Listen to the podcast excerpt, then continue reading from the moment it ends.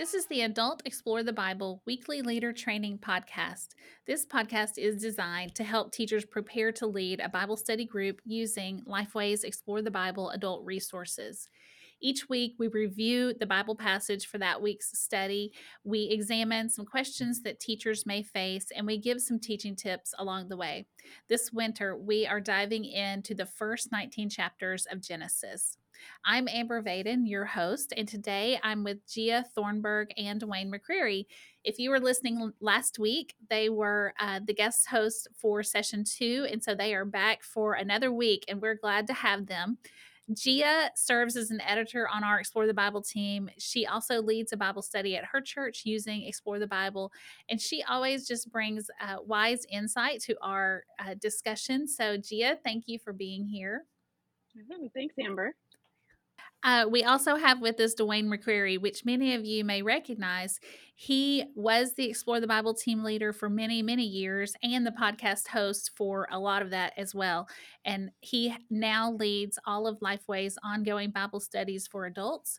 Uh, so that includes Explore the Bible, but also Bible Studies for Life and the Gospel Project.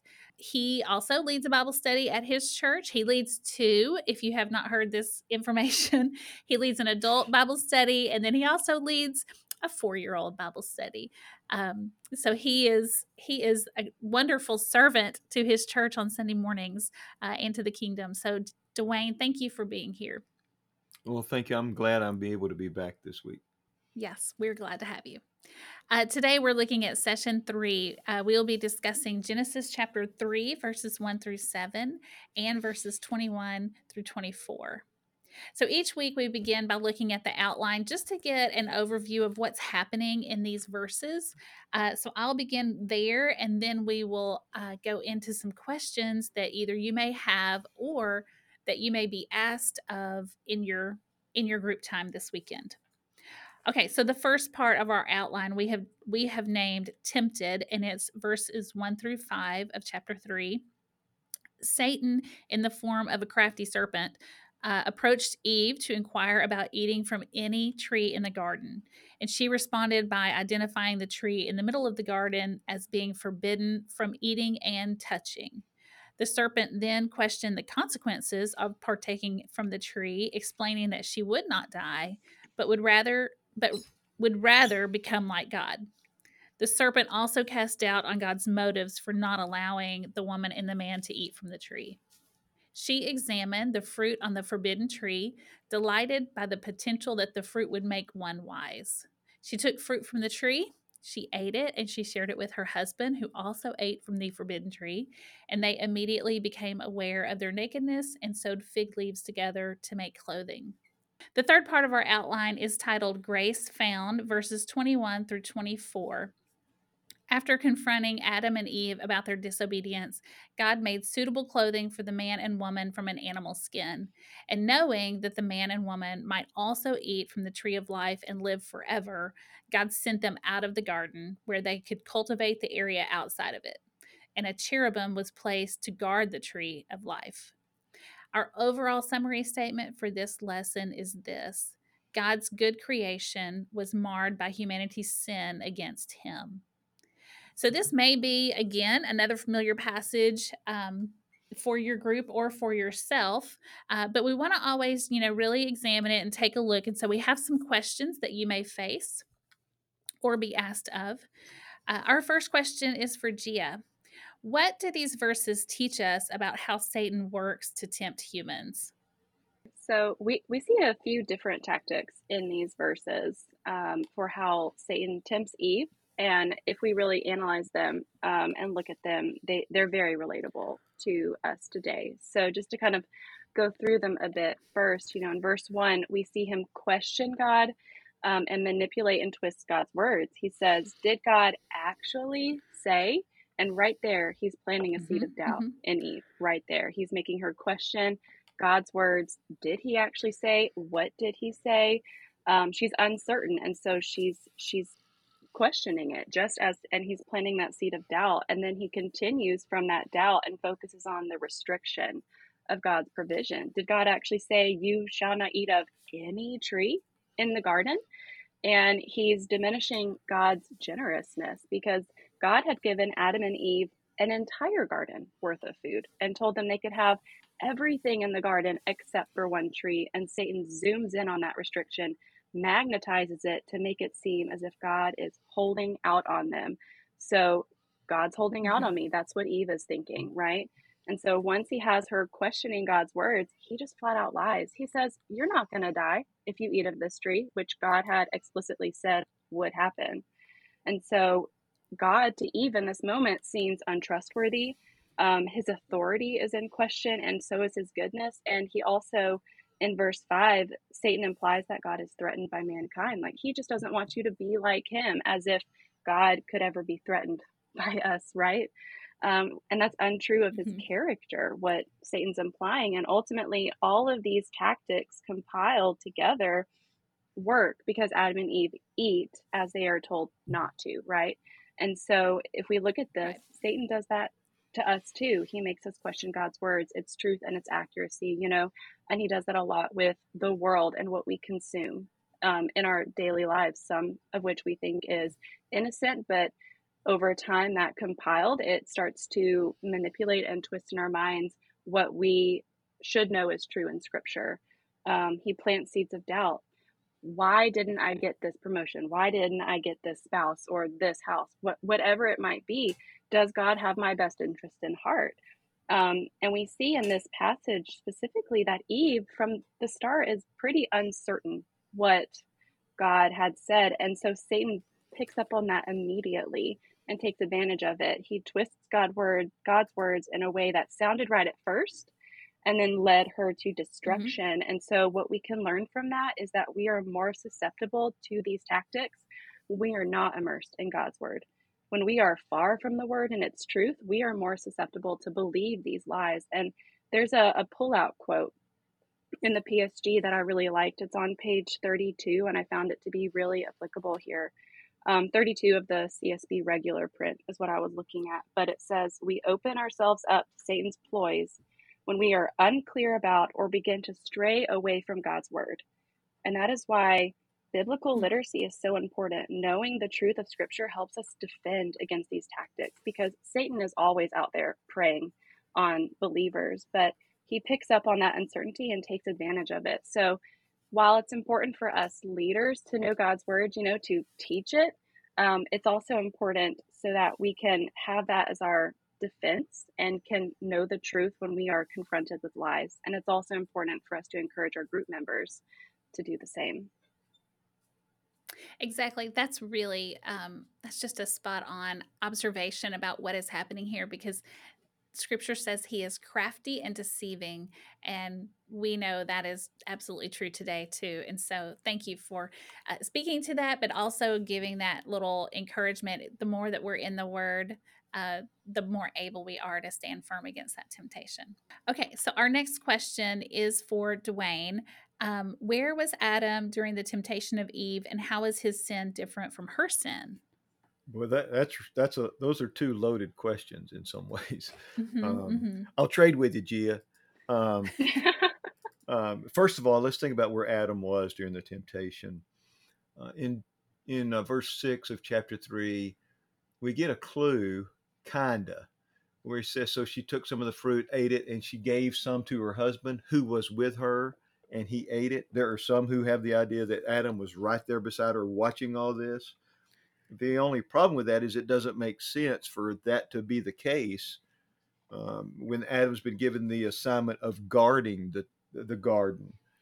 And so uh, the the other part of that is who was with her can mean he was also in the garden that she went and found him. So the way it's worded, it's not as obvious as you might think.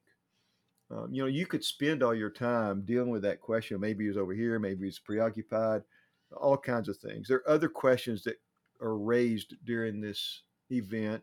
You know, how long of time uh, has has passed?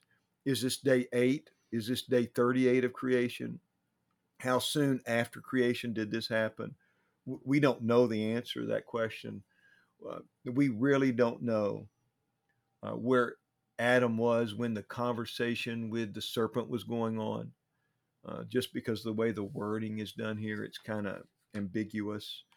Uh, so we can spend our time debating on those things and miss the bigger point, which was that man sinned.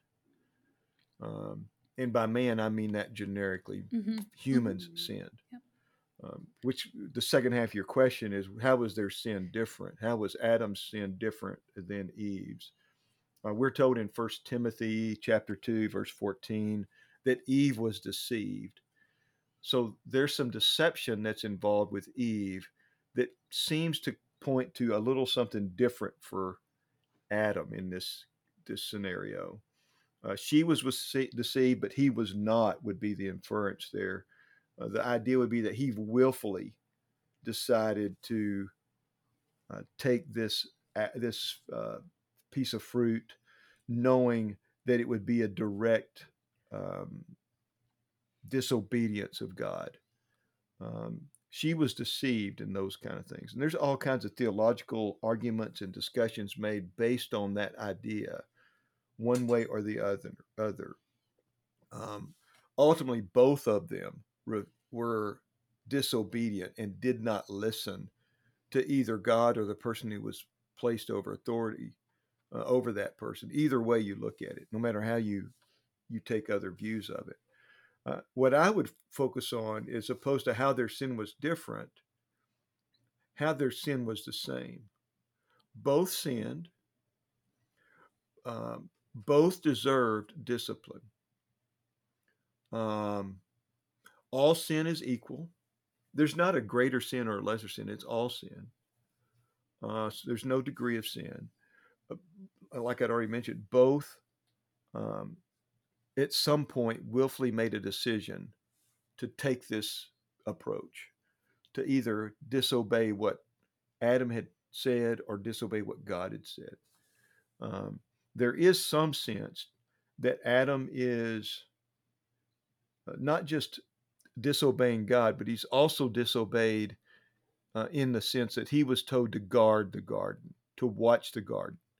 How did the serpent get in there and how did Satan get in there if he was guarding him in the first place or guarding the, the garden in the first place? Those are some questions we don't know the answer to, but they're things that we have to consider when we think about uh, the sin that was committed here. But ultimately, they both sinned. They both deserve to be removed from the garden and uh, it's it's when I read this passage, um, I can sit and blame them for this, but it it what bothers me the most is I see myself there too. Um, I'm just as capable as being mm-hmm. deceived mm-hmm. or blindly saying, "Sure, I'll do that." You know, yeah, here you go. You know, yeah. it, it, you don't have you don't. Adam doesn't get a lot of credit here. Of, hey, here, eat this. Okay, you know, like didn't he question it? Um, yeah. So uh, uh, I see the sadness of my own sin when I read this passage, and mm-hmm. and I can think, oh boy, they if I'd have been there, well, if I'd have been there, it'd it, it, I know it would have been day eight. I would have already sinned by then. Um, so I don't know um, that I should find as much fault in them as I should be heartbroken over my own sin at that point. That's a good explanation. Thank you. Uh, so we we have another question for you, Dwayne. Um, of course, as you just said, as you just said, uh, we experience temptation and are certainly prone to cave to it, to sin. We are prone to disobey God. I mean, not a day goes by. Um, how what practical steps can we take to see past the pleasures of sin when we are tempted? Um, the short answer is we think about the long term. Okay. That's easier to say than do. Mm-hmm. Um, we tend to think, I tend to think, I'll, I'll speak for myself here, not everybody. I tend to think of what gets me through the day as opposed to what's the ramification of this 20 years from now. Mm-hmm. Um, does it matter that I eat this donut and I eat two donuts today? Will that, you know, how will that impact me from 20 years from now? Um, it, it, depends on the donut, by the way. But um, it, Gia's already mentioned this. So how do we think long term? Well, it begins with with Bible intake, Scripture memory, yes. knowing what Scripture says. That's why daily Bible reading, daily Bible study is so important because temptations come every day, our intake of Scripture needs to be every day. Because once we take in Scripture, then we can recognize truth and deception. Um, our we can't trust ourselves. We I can't trust myself to know the difference between truth and deception. So I need a, another standard. So the Bible helps me do that. And so by taking in Scripture daily, then I have that that compass that helps me. I also can ask God for help. Um, we tend to be reactive at this point and not proactive. The Lord's Prayer, uh, we are told, and lead me not into temptation. The idea there is that temptation hadn't happened yet. So pray beforehand. A lot of yes. times we pray, "Oh God, I, please forgive me," and and He wants us to pray for forgiveness. But if we'd have prayed, "God, help me today to avoid temptation, to recognize it, and then avoid it," we may not have been having to pray, "God, please forgive me." Yes. Yeah. Um, we can be a little more proactive in our prayer life. Praying that way also makes us a little more aware. So it ties to that idea of recognizing it, which also ties to Scripture because praying scripture is so important at that point. We can, you know, we're told in the New Testament to flee it and to be accountable with friends. Um, those are certainly uh, other pieces of it. Uh, things we can do. We're gonna, you know, who's gonna hold us accountable? Those type of things. And if we do those things, then it helps us get to what I began with, which is looking long term, because um, we have trade offs here's the advantage of today, but here's the advantage of long term. Here's what scripture tells me is going to be the long term advantage. Then I can focus on that long term and not that short term, quick pleasure I get from that temptation. And, and I will say this too. The, the appeal of sin is that there is pleasure for a little bit of time. And so many times we we paint the idea that you're going to feel guilty the moment you commit a sin. And that may mm-hmm. not be true. You may feel guilty later, and that later could be an hour, could be months from then. And so when, we have to be careful as teachers when we paint that kind of picture, knowing that um, guilt, we don't determine when guilt hits somebody. We know it right. will, we just don't know when. And so there's folks who can live in sin and be happy, quote unquote, happy but not happy internally. And right. so we have to think about that ourselves as well. Um, because we, we get the false narrative. We're deceived by thinking that, well, I, I did this, this, this, this, whatever this sin was, and nothing happened. So I'm okay. And that's a false narrative. That's a deception when uh, we, we start believing that that narrative is when we start getting in trouble. Yeah. Yeah. Thank you. That was a good that was a, a good way to understand that. So in verse 24, uh, the scripture says, He drove the man out and stationed the cherubim and the flaming whir- whirling sword east of the Garden of Eden to guard the way to the tree of life. Why did God place the cherubim at the entrance to the garden? Gia, can you talk about that? So, verse 22 says that God needed to drive Adam and Eve out of the garden to protect them from eating of the tree of life and living forever. Um, and so we need to remember that in the beginning of Genesis, two of the trees are named. So we have the tree of the knowledge of good and evil, which Adam and Eve have already eaten of, though they were committed not to, and they gained knowledge of, of good and evil. And there's also the tree of life, and the tree of life allows them to live forever. Well, because they have already eaten of the other tree and they are now in a sinful state, if they eat of this tree, they will live forever, but in a sinful state, in a sinful condition. And God doesn't want that, right? God doesn't want us to live forever in our sinful condition. Um, and so it says that God drove them out of the garden. Um, and uh, we also need to remember that, well, I should say that you know he doesn't want us to, them to live that way because he's good, right? And he he he wants to give them grace. So he drives them out of the garden and puts a cherubim at the entrance as an act of grace to protect them from eating the tree. So they're not even tempted to eat the tree. He could have just left them to chance and been like, it's 50 50 chance whether they eat of this or not, and you're on your own. But he gives grace and he's good, and he doesn't even mm-hmm. allow them to have that temptation. But God is also just. Right? Um, and he has to drive them out and put this cherubim to protect the garden because they need to now um, go through the consequences for their actions and their sin um, because they did disobey, and there are consequences to sin. And so, this is also a way that um, they are needing to live out these consequences. And God is now going to put into motion, you know, His plan of redemption um, that He knew He'd have to put in place from the very beginning, which is sending His Son, um, who will now, um, you know, put in that plan of salvation um, for the sin that um, was done in the garden. Yep. Yep. Thank you. Thank you so much. Uh, so each week we highlight something in the leader guide just to kind of bring some attention to it. And um, th- today I'd like to bring your attention to pack item number two. It is a poster, uh, so it's not a handout. Sometimes we discuss handouts that you can make copies of and give to your group members. Uh, but this is a poster and it's an outline of the first 19 chapters of Genesis. So it just gives an overview of what's happening now and then what's to come.